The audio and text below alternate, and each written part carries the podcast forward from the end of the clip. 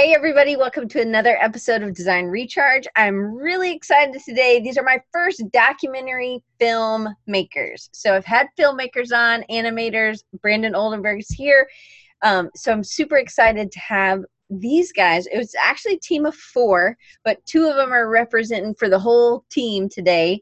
And I'm really excited to have them. So Kevin Grazioli, like ravioli. Right. I was close and Andrew has a little bit easier name, Andrew Quinn. So thank you guys so much for joining us today, and thank you guys for over in the chat. Feel free to tell us where you're coming in from, and I'm Diane Gibbs. If I didn't say that, I can't ever remember. So we're gonna just get jump right in and dig in. They have made a movie about letterpress, and I think most designers kind of love letterpress.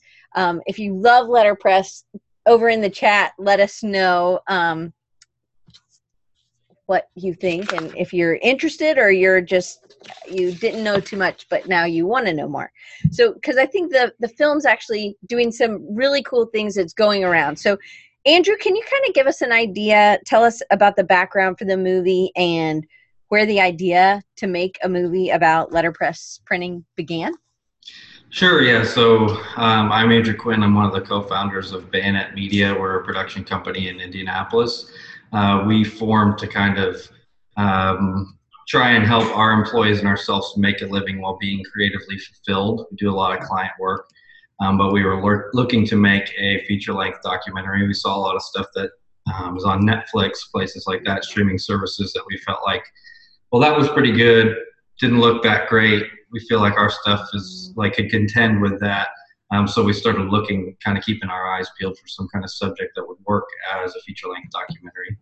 Uh, and then my co-founder Joe, uh, Joe Vela, his sister is friends with Erin Beckloff, who is a um, professor at the University of Miami in Ohio, uh, where she teaches letterpress, and she's like one of the new kind of new people's people to letterpress. She did an internship at Hatch Show Print, um, and was like quickly accepted into the community, the letterpress community uh, here in the Midwest that kind of stretches out like out to the coasts even.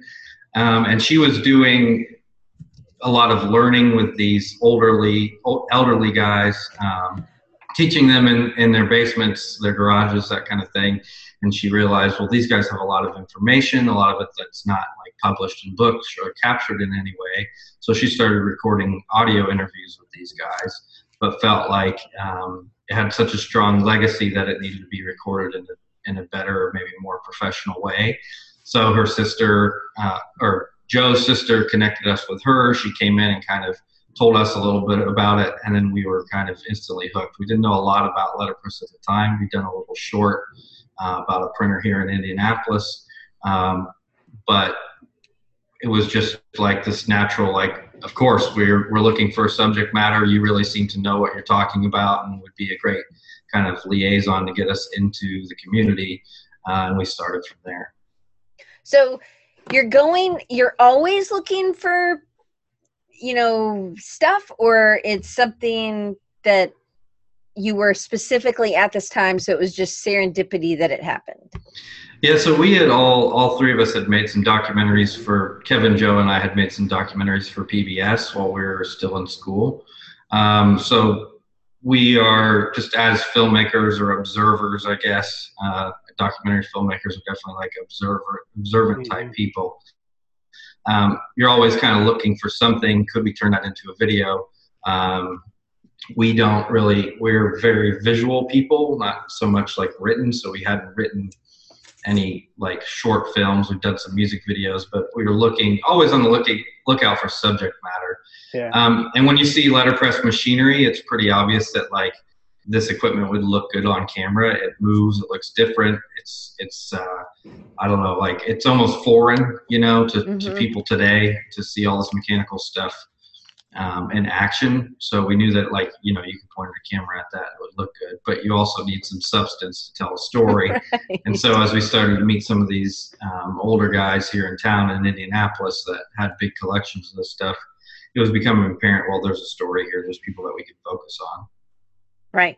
All right. So Kevin, you're one of the producers, and then I am. Well, Andrew, real quick, you said something about you had produced a short. So, what's the difference between a short and then this documentary film length? Because it, it's a more of a feature film length. This yeah. pressing yeah. on is right. Right. So our uh, final runtime was a little more than an hour and a half. Um, an hour and 20 minutes is pretty much feature length. Sometimes maybe 80 minutes is uh, feature length, um, which is I guess the same. Uh, but in for most purposes, less than that would be a short. Um, or you know broadcast feature length like if you saw a, short special that was like 45 minutes on uh, like history channel mm-hmm. you might be able to consider that feature length so we hadn't done anything that long um, so the, the difference you know mostly there was runtime um, but then we find out that take doing a feature took three years, whereas a short might take like our client projects, a commercial, a 30 second TV ad, that's about a month from like sign yeah. contract to deliver and upload to the stations. Yeah, film whereas, that in like one day, you know. right. The, the whole process of it was definitely way more labor intensive mm-hmm. than than creating something short. So they're doing screen printing right next door, so that's what that the pressure washer sound. So sorry about that. I can't no control when they do that. But hopefully you can't hear it too bad. I, I didn't hear it actually. Oh, terrific. Okay. At least not over the sound of my own yeah. voice. All right. So, oh, go ahead, Kevin. I was going to say, I think for us, you know, there always was this goal of we want to bring a feature length story to the screen. Um, we want to figure out, and we'll talk about that, I'm sure, later, but what some of those challenges are. And you know you look at it and approach it totally differently in terms of telling a story and how are you arcing things and laying it out and you know piecing it all together. And you know that's where andrew really kind of comes together and weaves that story throughout the whole piece. But you know the challenge of a feature from the first day was really exciting to us. And so that's kind of why we gravitated towards that you know. I mean you could go on vimeo and find a two three minute beautiful letterpress video um, but we wanted to really take uh, this opportunity to dive in depthly to this community to really explore. And, you know, we felt that the best way to do that was a feature. Yeah. So, one of the questions that I so this started as a Kickstarter, I think, and then you guys got it uh, funded, and then uh, it's kind of blown up and done uh, a lot of things. But you must have shot a ton more footage than what is in the the piece because some of the clips so i got a link and you let me watch it and it was great. I'm so glad i got to see it. It was fantastic. I can't wait. I know abby in um, in the middle of the country. I can't think. She's already told us where she was. I can't uh, kansas city missouri. Let's make sure we got that clear. Uh, so but uh and it um so abby is really excited she's hoping that it'll be in a city near her. And so but i was really thankful that i was able to to watch it. But then i'm seeing all these clips that i'm doing for these promos that you guys send me a bunch of clips out. And i'm like these this wasn't even this didn't even make the cut. This didn't make the cut. This didn't make the cut. And i was like there's so much more. So how much were you filming? How much footage time did you film? And then you you got it down to um, an hour and 40 minutes or something, right?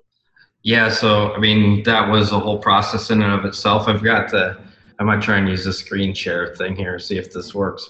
Because I've got the like project file, you know, pulled up here. Um, is it working? Yes. Okay, so you can see like this media folder, and then let me if I get the info on it. It's 17.8 terabytes, so that's all the assets of the, the thing.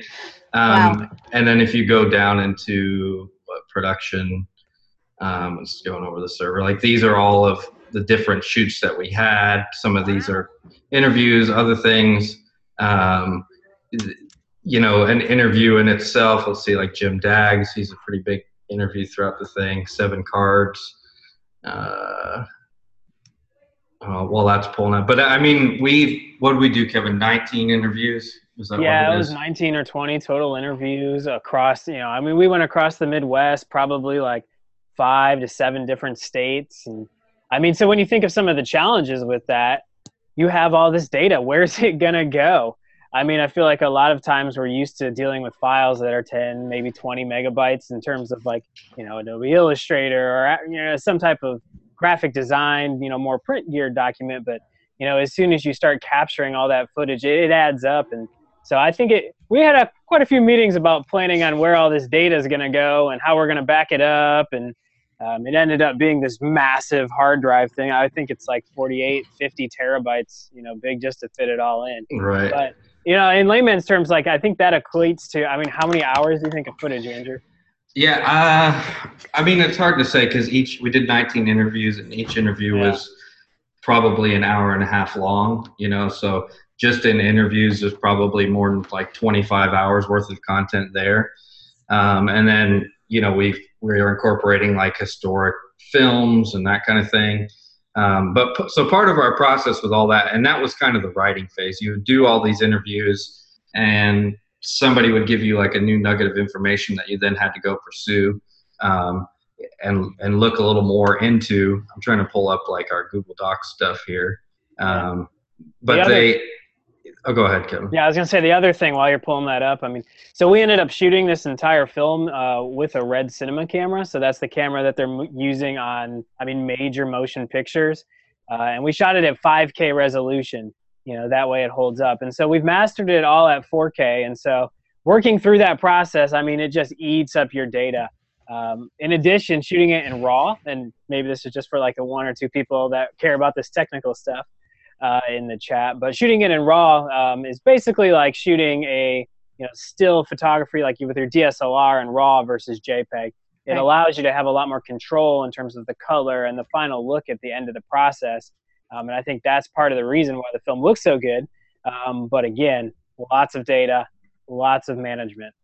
So right. it looked like you guys had a drone in some of the shots. So I'm like, really want to have a DJI Mavic Pro. It's my goal sometime this year to get one of those. So were you shooting with a drone or was somebody just in a hot air balloon or something? Uh, we did shoot with a drone, which was kind of a stressful day. Um, one of our guys, Freddie, who's on staff here at Bayonet, in the film, he was also like our everything audio. Um, I mean, we were a small crew, so everybody was doing a little bit of everything. But he actually built his own drone um, that could carry the red. Um, wow. And then uh, on set, we kind of were like a little, we don't want to use our primary camera and put it up in the air and crash it or anything. uh, so we shot on a GH4. Um, but he also has a couple of other like uh, prosumer type drones. Um, what, what's cool about drones? I mean, the drone that he built will literally it takes up the entire back of my Ford Explorer. If you were to, I don't even think it would fit. I think you have to rent a van. It's so big and so massive because it holds that cinema camera. And it's uh, eight propellers, right? It's eight propellers.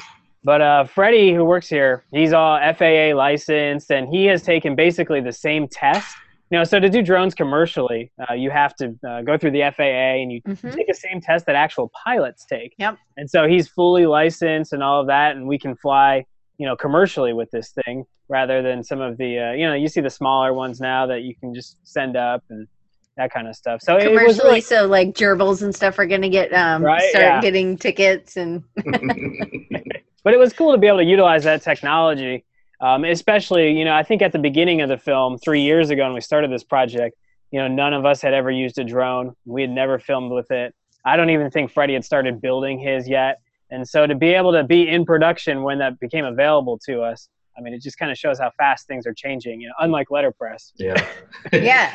Yeah. And so, I mean, there's a whole like story aspect to of it too. So, I mean, one of our goals with the documentary is like letterpress is uh, the things that it, you produce with it are flat. It's images, and um, you know, aside from showing the machines, the artwork is kind of flat, um, and it has like a historic tendency with what we're talking about. I mean, we talk about the Gutenberg Bible in the film, and we talk about uh, how type is made and that kind of thing, and its impact on society. But we didn't want we wanted something that was a little more universal, like the story that we were telling. We didn't want to told, strictly be technical where if you were a letterpress nerd you totally enjoy it but if you are a letterpress nerd who like brought your nephew to see it he'd be like totally bored. Um, so one of the things we talked about was like it would be really cool because we heard about people moving presses and how that is like a huge undertaking. Um, so we were like well let's try and find somebody who is moving a press uh, and then we could get that drone shot of like driving into the sunset right with this press on the trailer. Um, and we were looking and people were reaching out to us. And then it turned out that Tammy and Adam were buying another press, they're pretty major characters in the film, um, which actually like we had filmed some stuff with them, stuff that you see at the farmers market, um, and some stuff in their home. And then when we went back to film this press being uh, moved, it ended up becoming a big portion of the story, and it helped add a lot of human element to it. So it's like this thing that started as a technical. Well, we have access to this drone, and it wouldn't it be nice to make our documentary a little more engaging by having some drone footage? Actually, turned into uh, some of the most, I think, like human and uh, identifiable like storylines within the film. Yeah, those, it was really nice. So, all right, so now we're going to go to question two, which is Kevin, who you're you are one of the producers. What's your role as a producer, and then how many people worked on the film, and then what were their roles? Like, what was Andrew's role? Cool, awesome. So, I am Kevin. I am one of our producers. Uh, Andrew, who already introduced himself, he's uh, one of our directors. Uh, him and Erin Beckloff. Uh, Andrew was also our lead editor for the whole project and overall kind of creative vision and direction that we were going to go. Um, so, I mean, what does a producer do? That's kind of what you're asking, and I'm still trying to figure that out. Uh, but basically, uh, the producer is responsible for starting the project, trying to identify and find funds for the project, seeing it all the way through production. So, where are we? What are we shooting? How are we going to do this? And kind of controlling some of the budget through that whole process. Okay, well, we can only we can't go out, you know, to Alaska to shoot this film. We have to do it, you know, locally here in the Midwest. Um, through all the way through post and getting it into distribution and you know making sure that that whole timeline is responsible. So I guess if there's like one person to help see it all the way through and to kind of be the organizational voice of it all, I suppose that's me. um, but when we talk about like people that worked on the film, you know, we really had a core group of five to six people that were on set with us most of the time. Sometimes it was even smaller than that. And so, you know, that's a lot of times where myself and Andrew, you know, maybe on a bigger commercial shoot that we do, we're not necessarily moving around stands and we're not getting into the nitty gritty, but you know, this really was a team effort from all of us. I mean, there were countless times where, you know, we'll move stuff, we'll, you know, go run to get whatever, and you know, just kind of take care of all of that really as a team. Um, and then when we brought it back to post, I think there was probably maybe 10 to 12 people total that touched it from, you know, our composer to our graphic designer to the person doing the After Effects work uh, in some of it and to the historical archive stuff. Um, so, I mean, really, you know, on a whole major feature length film, this is a very small number, but you know, we're able to kind of have that hands on approach uh, to get it done. That's cool. Okay, so so you had two directors, I guess, right? Uh, so Andrew's the main one, and then Erin because she had the history with mm-hmm. it. She didn't have a history being a director, right? Right. Yeah. So right. maybe we could back up a little bit. The whole project started with uh, Erin wanting to archive these uh, these older gentlemen that Andrew had mentioned earlier. Mm-hmm. Um, you know, we were afraid that as they get older, you know, this knowledge base is going to be lost to time. Um, and uh, you know these ancient processes you know people forgot how to make glass back in the you know i don't know what century it was but some old century and they had to relearn it. And so there was this you know fear that all this knowledge would be lost. And so Erin initially wanted to capture it you know with a um, like audio recordings or just an iphone or something just to have it and preserve it. And that's kind of where we came in. Um, she necessarily hasn't done like you said this kind of stuff. We have, but she's done letterpress and we haven't done that. And so it turned out to be this just perfect harmony where we could come together, collaborate, and kind of figure out what this story is, each bringing talents to it, um, but each also building each other up and making the end goal, I think, a lot better. So, all right. So that gives me a good kind of idea of where to go next and understand what people's role are. But then you also had, I, I know you mentioned you had somebody doing the sound because there's mm-hmm. be- beautiful, um, as all good movies do, they have uh, the track that goes along with it that sets the tone and the mood and that you don't even really notice but you would probably notice it more if it wasn't there but it's also you do get to hear the machines a little bit i mean there is some definitely some somebody was saying or it could be that I've watched so many videos this past week on letterpress just uh, preparing. Um, one guy I was watching, I think, was saying, you know, there's just such a great sound. These are hand, you know, foot fed. These are foot driven, and it's just you know, it's kind of like this sort of train sort of sound. You know, it's not maybe that loud, but it's definitely louder than, you know, mm-hmm. quiet. So yeah. So I guess going off of that, I mean, there was a scene in the film where we're talking all about the machinery um, and how it's been built to last and all of that. And we were working with the composer. Um, our composer is named Mark Greenberg, and he's actually like the studio manager and like one of the studio musicians for Wilco. Um, so his office is like their recording studio, the Loft in Chicago, um, which is cool because he had access to all of their uh, instruments and that kind of thing. And he could, um, that like I think afforded him the opportunity to take on the project because his like day job is working for Wilco. Um, so there was a scene where we're talking about this machinery and everything, and we have this really nice track in there but he and I kind of both decided, well, let's just let the music, like, let's take the music out and just let the machinery provide the score for this section. And then that kind of puts it into Freddie, the sound guy, sound engineer, sound designer's hands, um, and the editing team to kind of beef that up because it wasn't like Mark took the sound stuff and put it into a keyboard and actually played them as instruments or anything, which could be cool. Um, but it, it was just putting all that stuff in there. I mean, some of there's like machines that are like pneumatic, so you got these air compressor type sounds, and then mechanical stuff, and the monotype keyboard dings when they play it. So we were able to like build out a rhythm of like in the footage you see people typing on the, the line of the typecasting machines, that kind of stuff. Mm-hmm. Uh, this is a, a, image of Freddie doing some sound mixing uh, for the film. And you'll see in the middle that uh, Freddie's actually he's doing some foley in addition to the mixing. Um, so he's recreating some of the sounds that you know we necessarily couldn't capture on scene with the actual. Um, you know, that's a chase, and you have all the components to do a print for letterpress just right there, and kind of recreating that. So Brandon asked a question: analog versus digital, who wins? that uh, I mean, that's a pretty big like conversation that we have in the film. it was something that we like.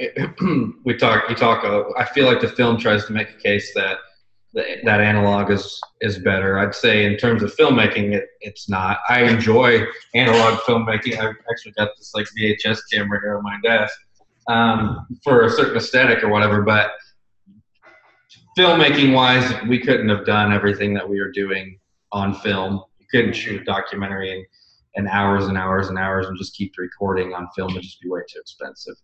Um, but in terms of print, I mean, I think the impact that it's had on the lives of the people that we filmed, like they made a strong case for for analog being better, and it's mm-hmm. it's all rooted in that um, the tangible aspect. I think I think uh, you know today everything is on a computer. We do everything stare into a screen all the time, and then we have to buy like a fidget spinner to like keep our hands busy. I don't know what's going on there. It seems kind of weird, but it's like I, I mean, I would say that analog is superior in some ways.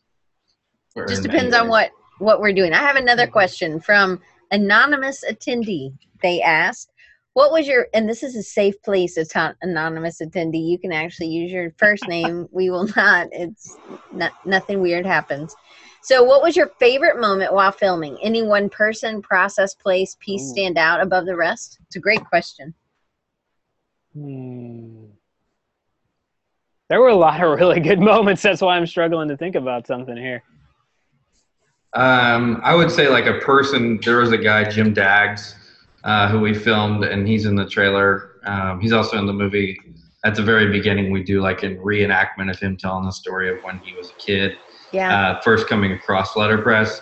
And the thing that I thought was really cool about Jim Daggs is like he started it like as a preteen essentially, and he's still doing it today, and he's like in his late 60s. Um, he has a modern print shop in Ackley, Iowa, but then in back is like a warehouse that he basically. Whereas like a lot of the characters like collected a bunch of letterpress stuff, and they have tons and tons of stuff, uh, and they could like you ask them, you know, do you have some crazy font from Victorian font from whenever, and they could sift through their stuff and find it or give them a couple days. This guy's thing was that he had like a functioning letterpress shop.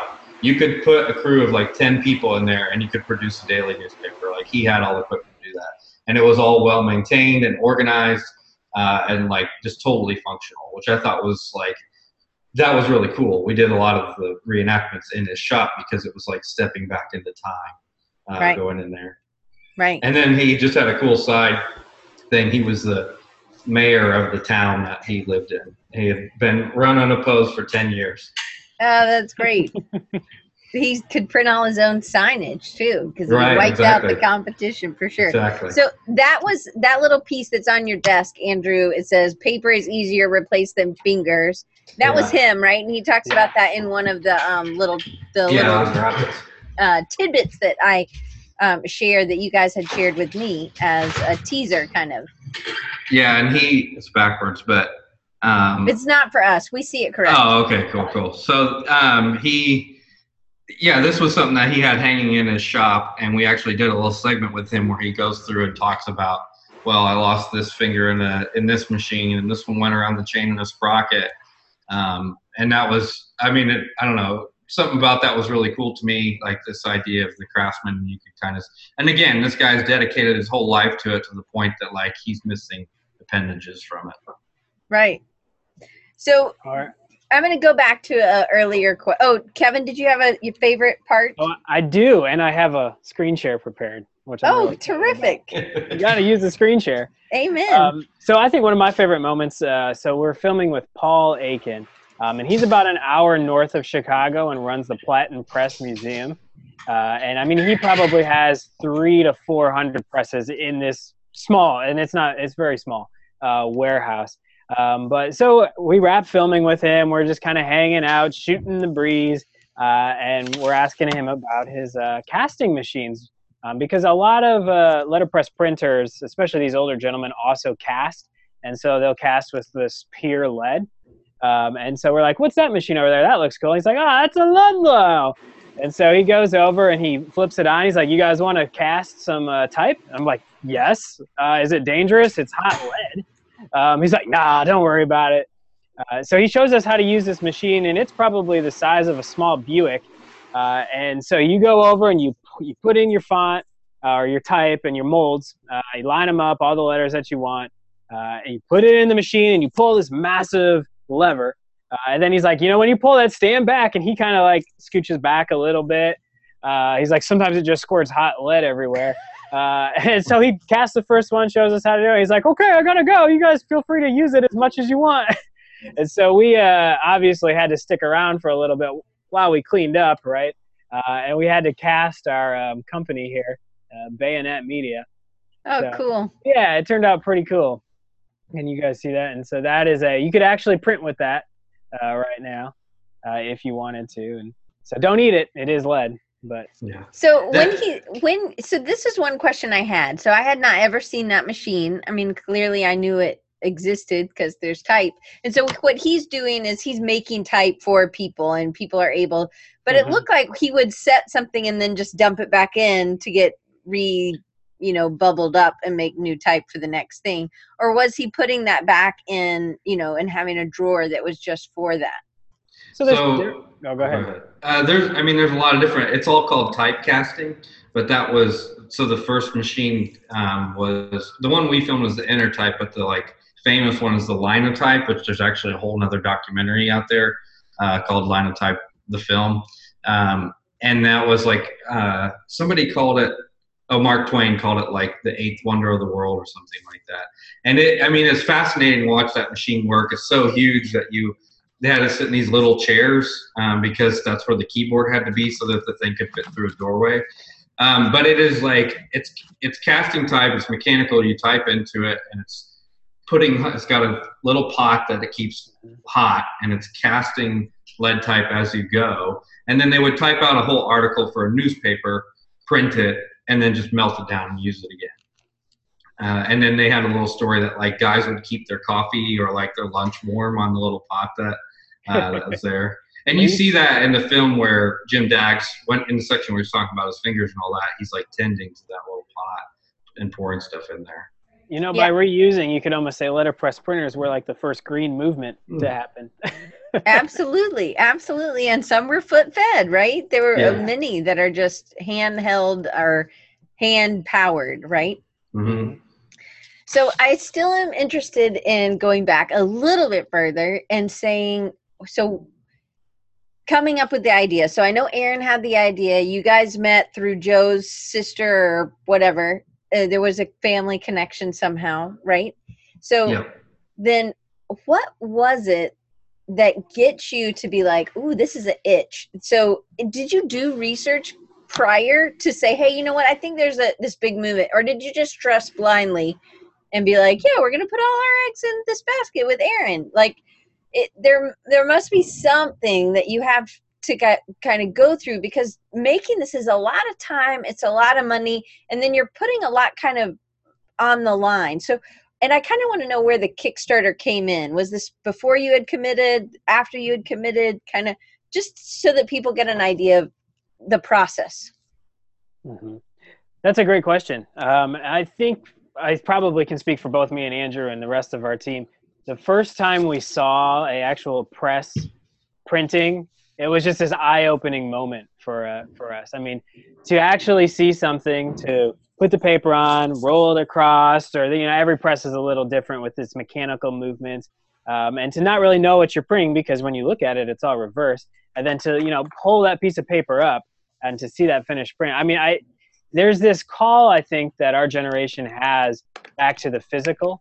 Uh, you know, we stare at computer screen. We're staring at one right now all day long, uh, and we want to go home and we want to figure out how something's made. You know, people want to get into mm-hmm. woodworking. People want to work on motorcycles. There's all kinds of stuff, um, and so that's that call. And so, yeah, I think really the first time we saw it, I don't. I think you'd probably agree, maybe Andrew. We're like, there's something here.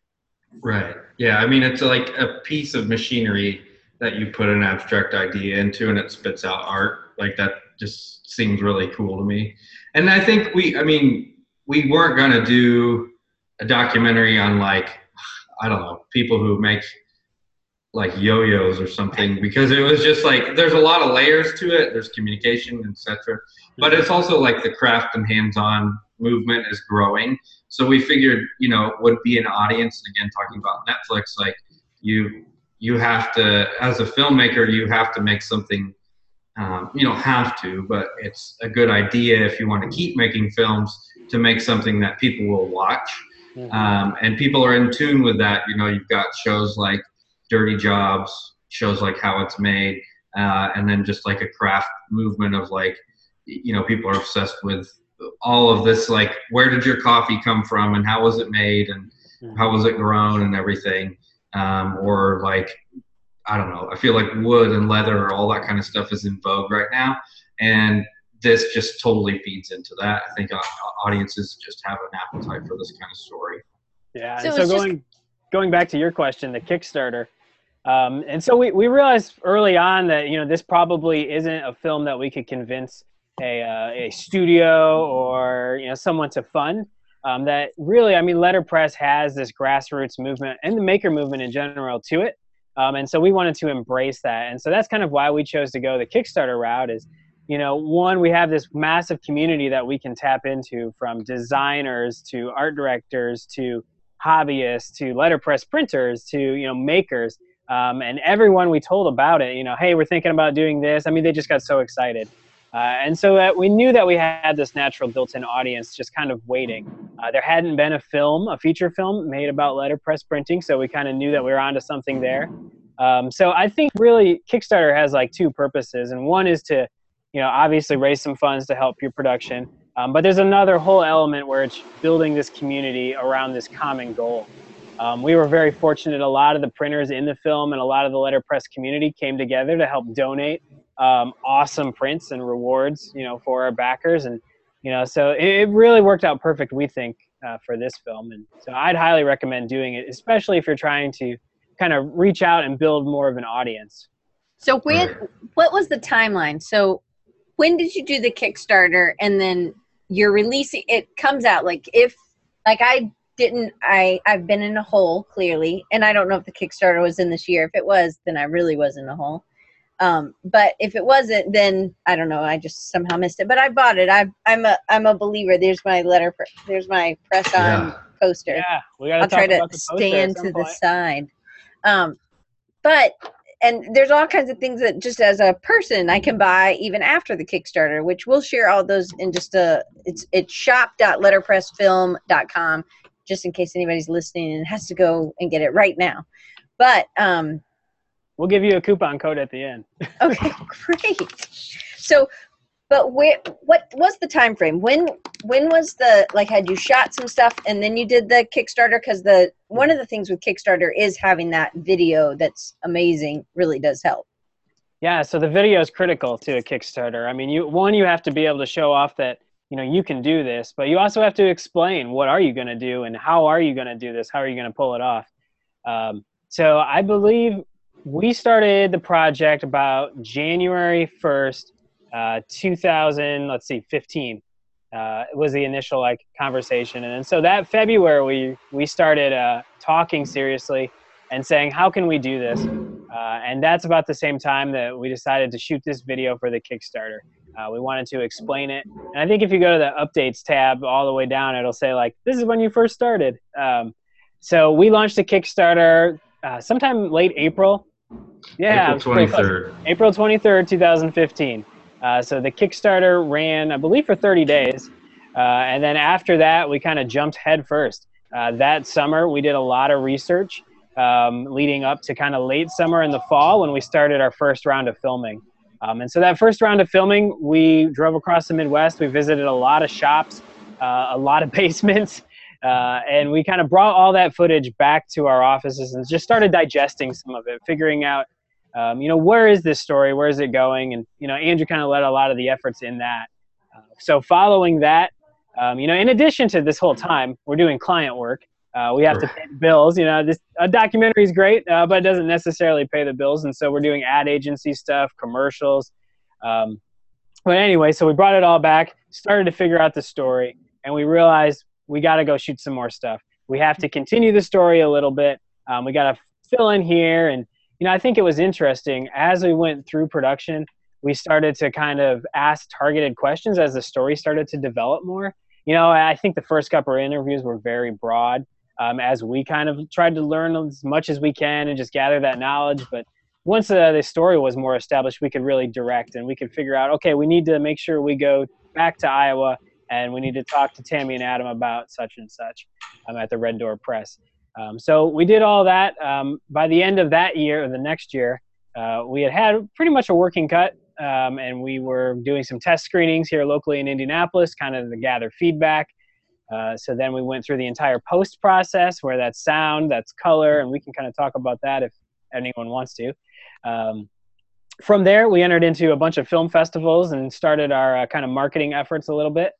Um, but you know, the film festival timeline is you submit in say September or October, and you have to wait till February to hear back.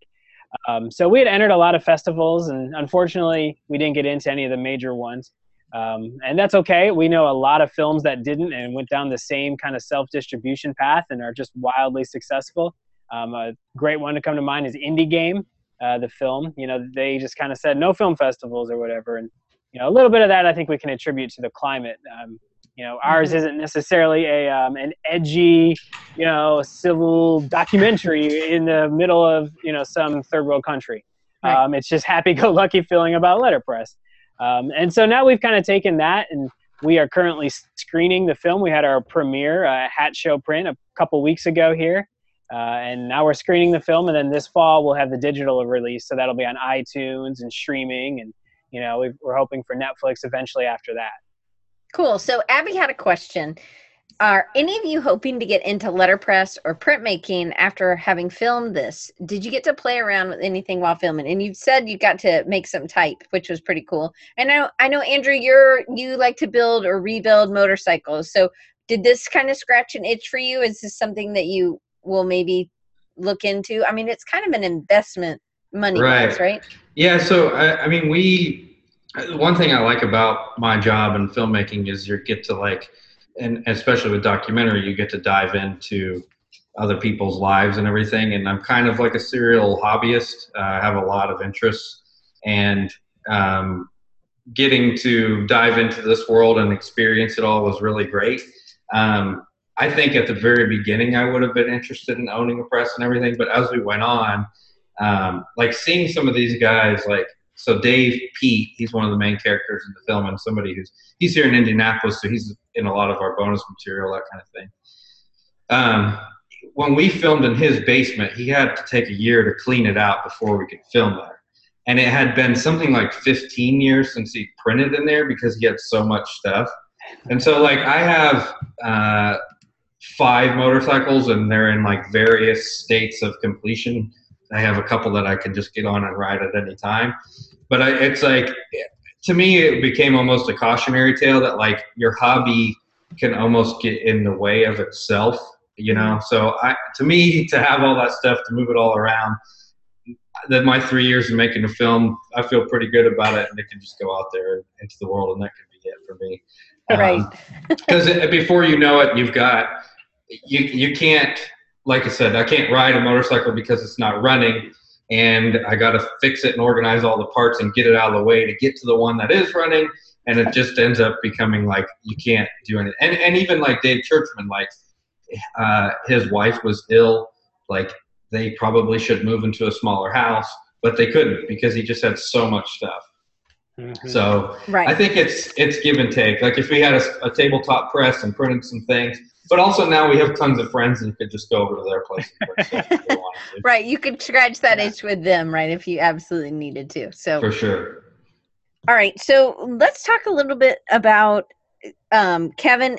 Were you aware before of? I mean, I think you kind of talked about, or Andrew has talked about that there was this craftsmanship movement, mm-hmm. kind of, and um, getting more in tune with doing things with your hands. But this this more are you were you more aware of this subculture within printmaking i guess and design? And what kind of uh, morsels are in the movie that you can tell us about or uh, tease us with a little bit? Do you i, uh, I know sure. that didn't answer. No, the no, end. So um, i personally had no idea that this existed. Um, it's kind of funny looking back to my childhood my parents had a um, a California typecase on the wall in our kitchen, and they just had little knickknacks and you know all kinds of stuff. I had no idea. I thought it was a cool shelf. Um, but in there, they had a uh, a G, and it was you know maybe about an inch by an inch, because um, my last name's Grazioli. Uh, and so as a kid, I always thought this like metal G was really cool. Um, only now, 30 years later, uh, did I realize that that's a piece of type uh, and that you know why is it there? It should be being used. Someone should be printing with that. You know it's a shame that it's still in my parents kitchen. Um, so i really wasn't aware. And i think that's the thing that fascinates us the most about documentary filmmaking is that you mm-hmm. get to dive into these subcultures. Um, you know one day you could be on top of a mountain learning from astronomers uh, and then next day you could be learning all about letterpress and you get to dive so deep into something without necessarily making it your day job. Um, and so, but it is our day job. Uh, so it makes it really interesting uh, for us. And so we're always on this constant path of discovery, fact finding. Um, you know, in the movie, I think you'll find a lot of really great stuff.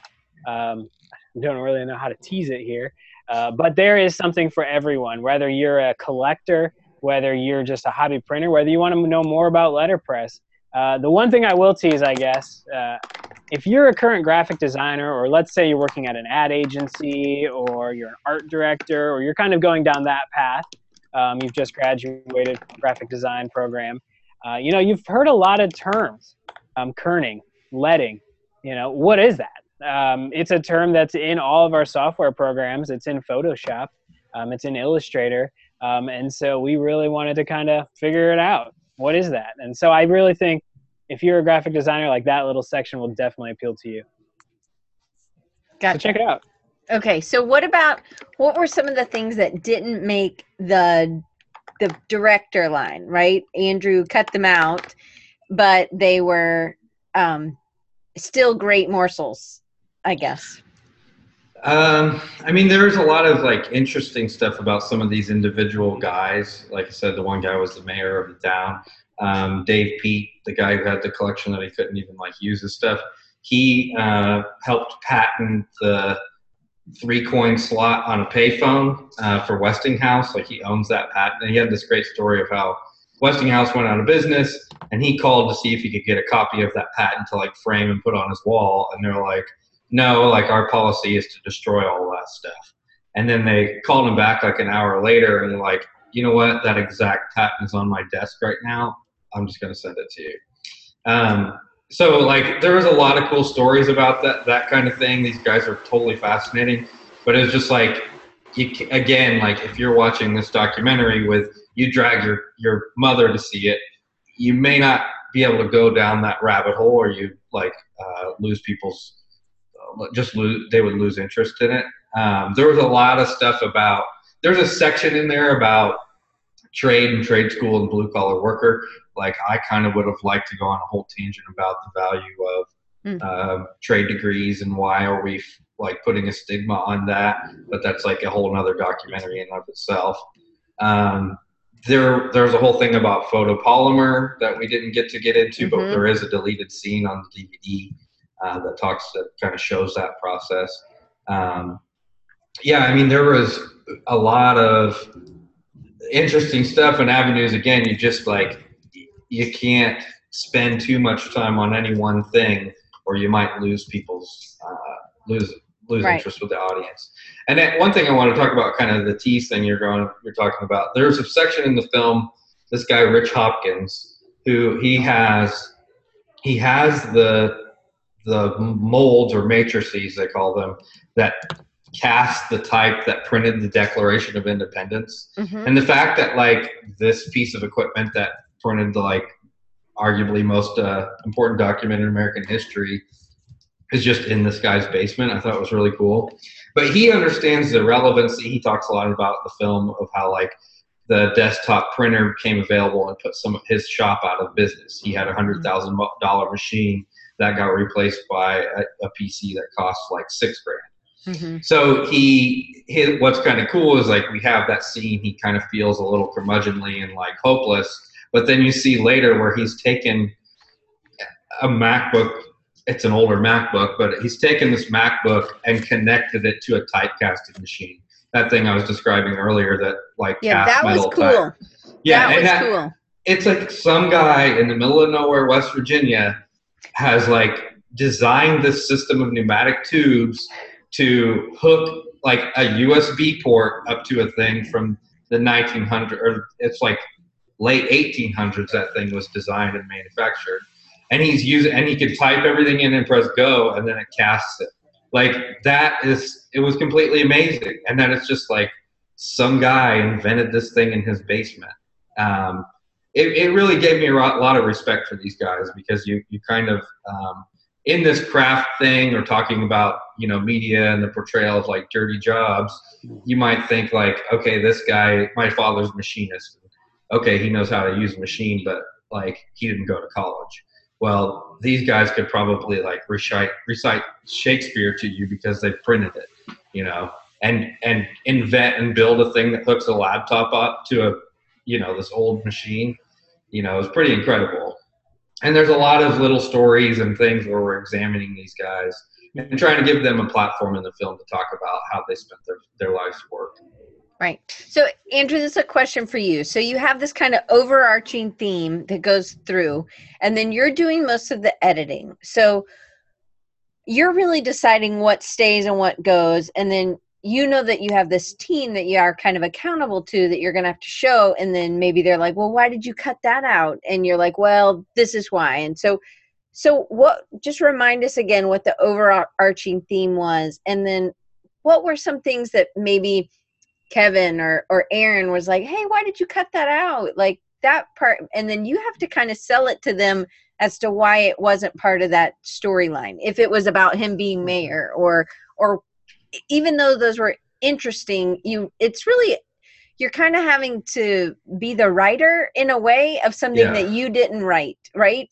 Yeah, um, I, I, it's hard to answer that kind of directly, but I could kind of take you through the process of like what we did with all of that.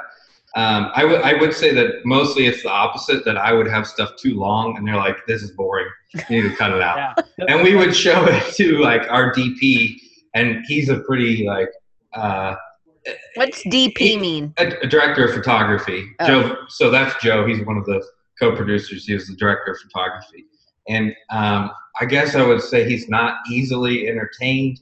Maybe that's a nice way of putting it. So you know, you could show it to him, and it was like if Joe thinks it's boring, you know, the the kind of regular Joe at the theater might also think that this is boring. Um, so there was a lot of like slimming things down and focusing your attention on things. The first I, cut was four hours long. yeah. And we sat down and watched that like scene by scene over a couple of days with all of our staff.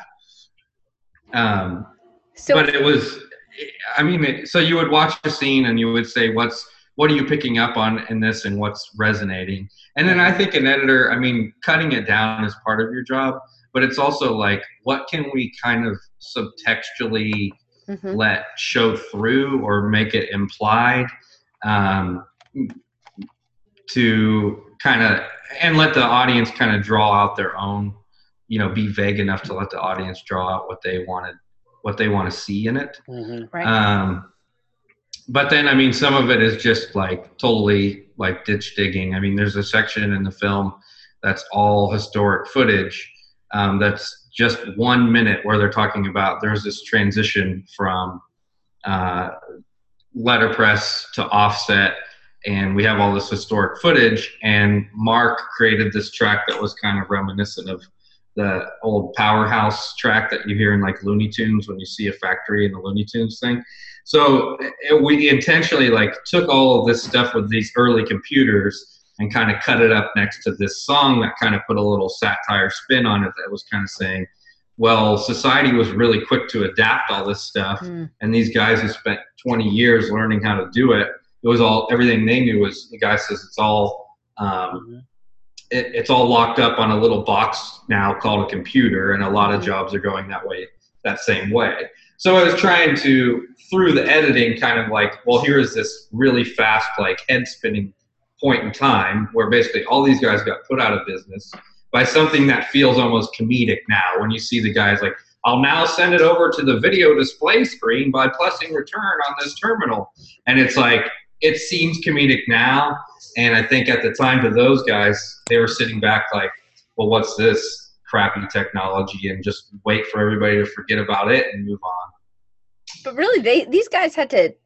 I mean, they like Dave. I think is the guy with the fingers guy. That's Jim. Jim Daggs. Jim. There's a lot of Daves. There were a lot of Daves. Yeah. There's three, two Daves and three Jims in the film. So There's... Jim, the fingers Jim, he mm-hmm. was like, you know, I really had to um, he had to make a decision and another dave said he i think it was him who you know they were like i was the only guy that was doing this and i was like oh i don't know if this is going to be a good business decision. And a lot of people did. They let them go because it was a business decision and it mm-hmm. wasn't as efficient or effective of a method to print. But and I, I think that it's amazing that Jim kept and held on to everything because it's a lot of commitment space wise and money wise if you're if you're running a business right I, I was kind of thinking about this today i was making some social media stuff and it's like we live in a time where you have like the highest amount of technology in terms of like resolution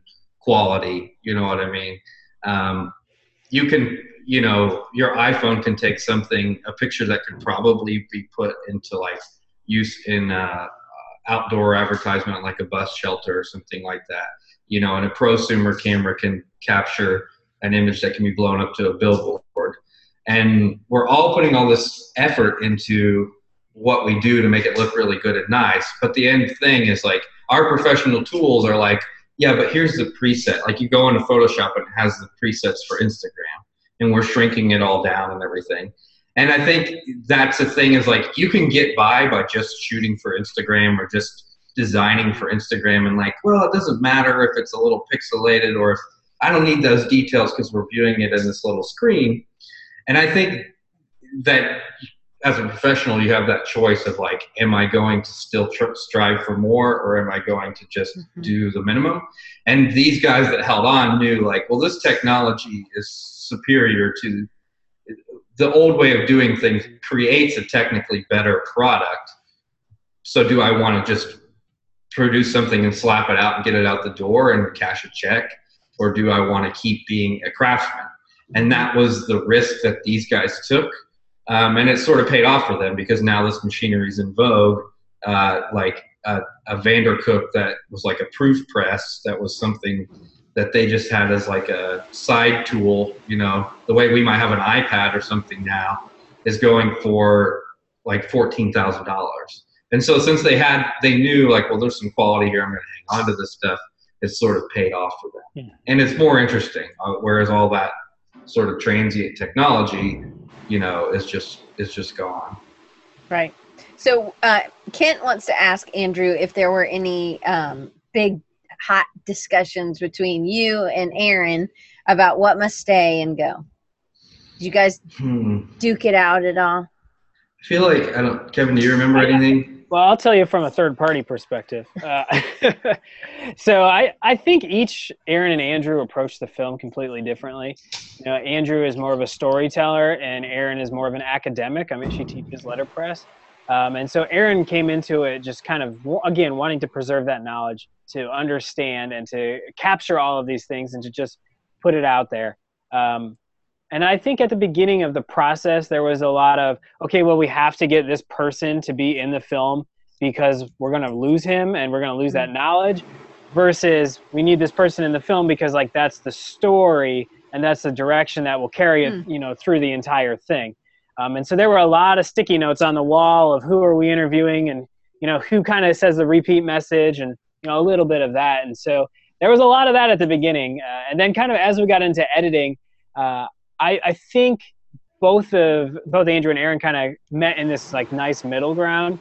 You know, so Erin may have wanted to make it more factual and very um, you know matter of fact the entire film um, as to where we know that like to engage an audience for an hour and a half like you have to tell a little bit of a story you have to bring that emotional side you mm-hmm. have to mm-hmm. have some natural pauses in the film to just let people enjoy the beauty of letterpress uh, and so kind of going that route and finding this marriage really worked well but yeah there were there were a little bit of uh, okay who's in this film who's in that film and that kind of right stuff. and there was we all kind of had a the four sort of like the main producers joe kevin Erin and myself, like we all kind of had this agreement that like we all get one thing that we're not going to budge on. Um, and I, I feel like I kind of got two. Maybe I got one for being the director, one for being the editor or something. But like the first thing that we see in the film and this re- reenactment, a lot of people were like, "Eh, that's not like it doesn't have anything to do with anything. It's not letterpress. People want to know that this is letterpress." And I was really adamant about. But well, it was kind is, of a good opening. Right. It uh, was a good scene setter for the story. Right. And it's to me it was like, well, this isn't strictly about letterpress, it's about how people this theme, I mean to me the main theme of the film was we got we, we do have a quote where he says it, but like it's a symbiotic relationship. These old guys are keeping the technology alive by literally like greasing the cogs, and then it's keeping them alive by giving them purpose and, and something to keep doing you know, they, they, they said that they're going to keep printing until retirement and beyond then. And like, if, if they didn't have something to focus on, what else would they do? You know, so that, that thing was important for me to show. Um, but yeah, I think there was a lot of, like Kevin said, that, that balance because we had two editors, or sorry, two directors, um, it definitely helped, like to keep, because again, I would have went on like a really cynical like tangent about trade school or whatever, and Erin would help like reel me back in. So Kent has a question. He's kind of giving a, a insight. I know he's already seen the movie. Um, what effect did the death of one of the principals have on the project? Well, I mean, I'll kind of start that and then maybe let you chime in here, Andrew. Yeah. Um, you know, I, I, I, just can't get past that Kevin looks like he's in witness protection. Do you guys see that? Yeah. okay, keep going. This, this, is my maker room. We just all kinds of. I'll give you the tour. Like, there's a disco ball. Um, so you know, we started the project again with that premise of one: why has letterpress survived? You know, there's no reason for it. I can print with my printer and print something just a lot faster. Um, with why has it survived? And then we're going to lose this knowledge, um, and that kind of led us down that same path. And so we started the project with that, and of course you know, it goes through the back of your mind. Well, these guys are getting older, and you know, the idea is to capture it. But of, of course, you you never wish that you'll have a principal, you know, pass away in the middle of filming. Um, and so that was a challenge for us. I mean, we had to kind of rely on stuff we had already captured. We couldn't necessarily go back and oh, we, we got to get this line from him here. Um, mm-hmm. but I think it also presented a, a challenge um, and an opportunity. Um, and so this whole time we are exploring this story about, you know, what does happen to all of mm. your materials, your type, your presses, your ink, your papers, um, your cabinets, uh, and some of it can just amass. Uh, and when you see the film, you'll understand that the person that passed away, um, he had a massive collection of stuff. Um, and so, what happens to that after? You know, who is left with it and who deals mm-hmm. with it? Um, and so that's kind of uh, the path that we went down a little bit. Um, so while it was unfortunate, you know, it did provide an additional story opportunity uh, that we could explore. Yeah. So, so we're like almost at the end of the time, but I kind of want to get into a little bit of the marketing. If you guys have like another ten minutes to give me. Sure. Yeah. So, Andrew, what have you done to go about marketing the movie, and what kind of doors have you had to knock to get some of the venues uh, that you want to be a part of? How much does how, who you know play into that kind of uh, getting getting your foot in the right door, especially with something like Netflix? Uh, yeah, I mean that the whole marketing. Sorry, I, I just shared this thing I was looking up. This is the from the edit. That's the whole movie in one timeline. So in wow. Premiere, that's the whole hour and a half, like clip by clip the, all the green stuff at the bottom is sound and all the stuff above is video. So that's kind of the what it looks like uh, wow. in the end, all in one place. Anyway, the marketing, yeah, that's a big part of it. I mean, we Bayonet is sort of like a marketing agency. A lot of our we're we're pretty well versed in that. Um, so that for me as a business owner like we want to keep making original content like this mm-hmm. we don't only want to make tv ads we don't only want to make like ceo videos of ceos telling all the people at their company what's the quarterly update right right um, so it, it has to make money it has to make money so that we can pay our staff and hopefully do another one um, so we we're i mean the Kickstarter was a huge marketing endeavor. I mean, that was like just as much effort as we went through to make the film. We went and that much effort went into doing the Kickstarter. There's a ton of content. Mm-hmm. Um, there's the trailer. There's like a behind the scenes thing with Erin. Uh, there's all the stuff like the the stuff where we have the like the Daves making fun of DaFont.com, the Daves sharing stuff from their collection, uh, and just on Instagram and everything. Um, I mean, it's it's a huge effort, and it's kind of fun though to take all these like little pieces from the film or things that we didn't use. Uh, I've started like we've got a thing where Dave Peat took us on a tour of his shop with a GoPro. We just like gave him a GoPro, and he's rocking around with like a selfie stick, like this is that and the other and everything. So that will probably make it out there at some point. Um, we did a whole behind the scenes video of like making our credits. Uh, that's on the DVD because we actually letterpress printed the credits and then scanned them in. So it's like letterpress and stop motion, which is like wow. the two most tedious forms of things coming together. Like talk about analog on analog. uh, but it made for a cool effect. Um, so anyway, all that to say, like we're still trying to keep building our audience. We want to reach as big of a, a of an audience as possible. Um, we, our one of our major goals was to get it onto Netflix. Um, we're about to screen at, at um, screen at Adobe's home office, uh, Google, and Facebook. And then even we got invited to screen at Yeti Coolers, which is cool. Uh, they're a fun new brand. Um, but all of this to try and gain some attention and get it out there where people have seen it. And then hopefully we can, to give us some credibility to come back to someone and say, well, we made that documentary and now we want to make one about something else mm-hmm. uh, and try and bring like our perspective and our voice to some other subject. Mm-hmm. Cool. All right. So you're doing showings. Kevin, can you kind of take us through that? Yeah. And so, how would somebody go about if they wanted you to come to there? Like, I know Abby wants you to come to Kansas City, Missouri. How does she go about doing that? Awesome. So, we are in a, kind of our screening mode right now, and we'll be doing that for probably the next year or two. Um, but before it's released, we're only screening across the country, and we want to come to your hometown, like you just said. Um, I think there's a screening uh, happening or in the works for Kansas City. Um, but regardless, we want you to go to uh, our website, letterpressfilm.com, and click on screenings. Um, from here, you can click the giant square that says request a screening. And you'll see we already have a couple booked right now. Um, and there are more that are um, being booked and should be added. uh, so from there, you can just uh, fill out a small form and we'll get in touch with you. Um, but there is no, uh, no limit to screening. Um, you know, sometimes with filmmakers, uh, me, Andrew, Erin, or Joe, you know, we'll come out, we'll do a Q&A, and you'll see on that web page that it says filmmaker Q&A.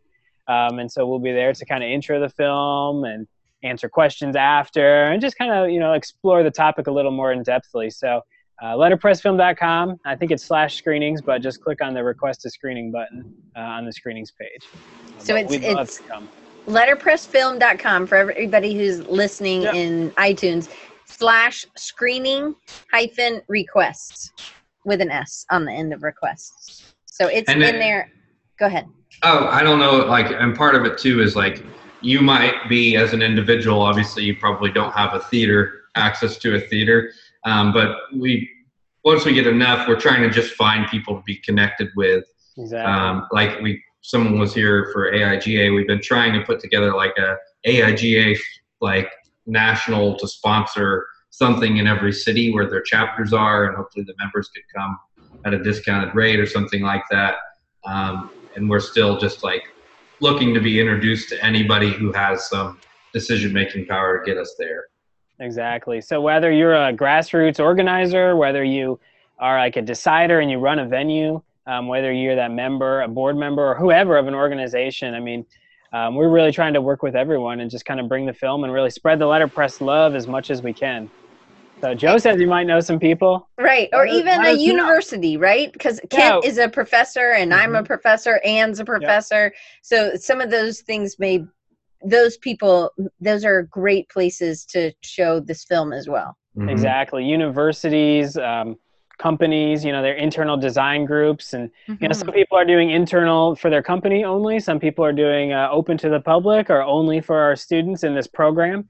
Um, we think it really fits uh, really fits in well with a lot of graphic design programs out there. I mean, especially a lot of the callbacks, like we were talking about earlier, where you know all these terms, but where did they come from, uh, and how are you using them today?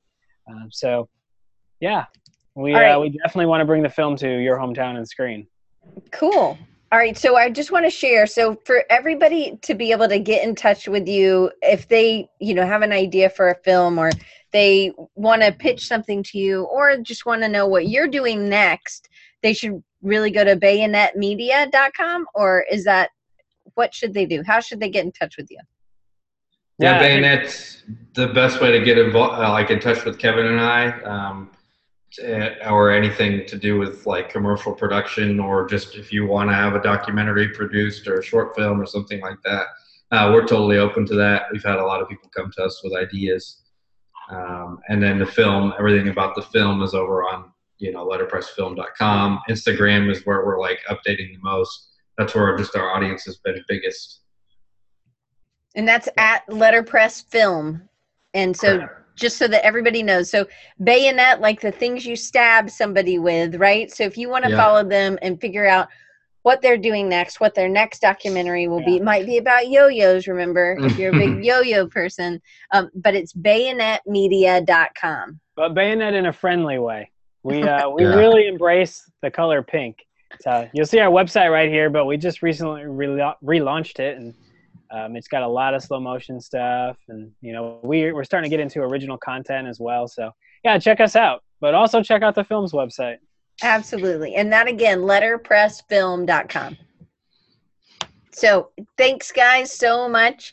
I'm so glad that I got to talk to you both and have you on the show.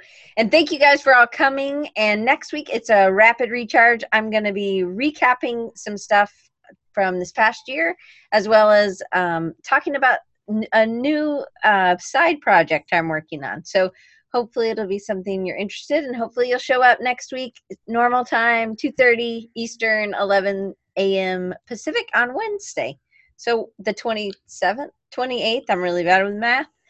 So seven days from today. After asking about the discount code that kevin promised. All right. yeah so print that lives on is the discount code. All uh, caps? buy a, uh, a poster. We have awesome t-shirts on our website that say print lives on and they've got a picture of a press behind them I think Diane, you got a poster behind you hanging on her wall. So we did our job somewhere. Um, but that poster is actually really cool. Um, it's five layers, um, letterpress print designed by Brad Vetter and Erin Beckloff. Cool. I'm really enjoying the screen share thing, so I'm just. It Yeah. is. It's cool, huh? It's very cool. So what's the 918? Is that the type high? Yeah, that's Type High. And one of the guys that we interviewed um, actually had made Rick Von Holdt made this shirt, um, and he he's wearing it in the film .918, and he he had the type and he printed on a shirt, but ruined all of his type in the process. So these are all screen printed. No type was hurt in the process of making this. Um, and apparently, it's also Tulsa's area code. We had somewhere wearing, and people are like, "Oh, Tulsa," and we're like, "No." Maybe. Yeah. That that's great. That's hilarious. But there is lots of great things, and you can get the pack. So there's a packet that you can Mhm. get, which you get the DVD or the d- digital download, which the digital download will be sent to us, I guess, in an email in In the fall. October. Yeah, it'll be around October, probably. Um, we don't have a specific date on that, but it will be this fall. You do really like Yeah. the um, screen share. I, we're visual thinkers here. We all love visual aid. It is it is really nice. So well guys thank you so much and i just want to make sure everybody knows how they can get in touch with me. Also you can always email me if you have a question or you just want to chat you're lonely. Um, i will try to email you back that day. It's diane at rechargingyou.com and you can also find me on at on instagram or twitter on at design recharge. So i hope that you guys will um co- connect with me if I haven't already. Hey there, I was like, why is he taking his shirt off? This is a little awkward. We're still seeing you, Kevin. My point nine one eight shirt. I'm glad. I really, I was like, wait, we're not done. What are you doing taking your clothes off? I told you it was G rated. so the discount code is print lives on. Um, oh, what happened was it was Kevin had it on all here. Let me do this. All panelists and Oh. It's, it's okay.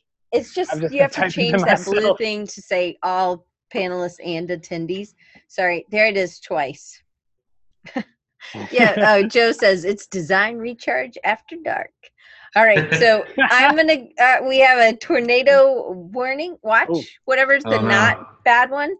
Take Um, we have that till 7 p.m. today. Um, so I'm gonna let you guys go and try to brave this little All right. uh, hurricane or tropical storm, Cindy.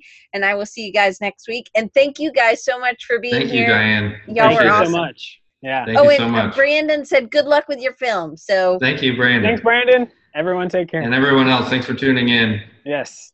thanks, guys. See you next week. Oops. I have to hit stop record. And I'm like